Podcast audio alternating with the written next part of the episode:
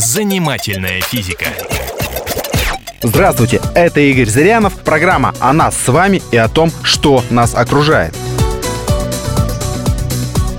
Говорят, во время Первой мировой войны с французским летчиком произошел следующий случай. Летая на высоте около 2 километров, летчик заметил, что возле его лица движется какой-то мелкий предмет. Полагая, что это насекомое, летчик проворно схватил его рукой.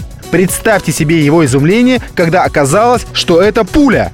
Напоминает россказни барона Мюнхгаузена, ловившего пушечные ядра руками. Не правда ли? А между тем, здесь нет ничего удивительного. Пуля вылетает из ружья со скоростью 3000 км в час. Из-за сопротивления воздуха она начинает тормозить, и к концу пути летит уже 200 км в час. А такую скорость развивает и самолет. Значит, легко может случиться, что и пуля, и самолет будут иметь одинаковую скорость. Тогда по отношению к летчику пуля будет неподвижна или будет едва двигаться, и можно будет запросто схватить ее рукой. Только желательно, чтобы рука была в перчатке, потому что пуля из-за трения о воздух сильно разогревается. Если при известных условиях пуля может стать безвредной, то возможен и обратный эффект. Мирный предмет, брошенный с незначительной скоростью, произведет разрушительное действие.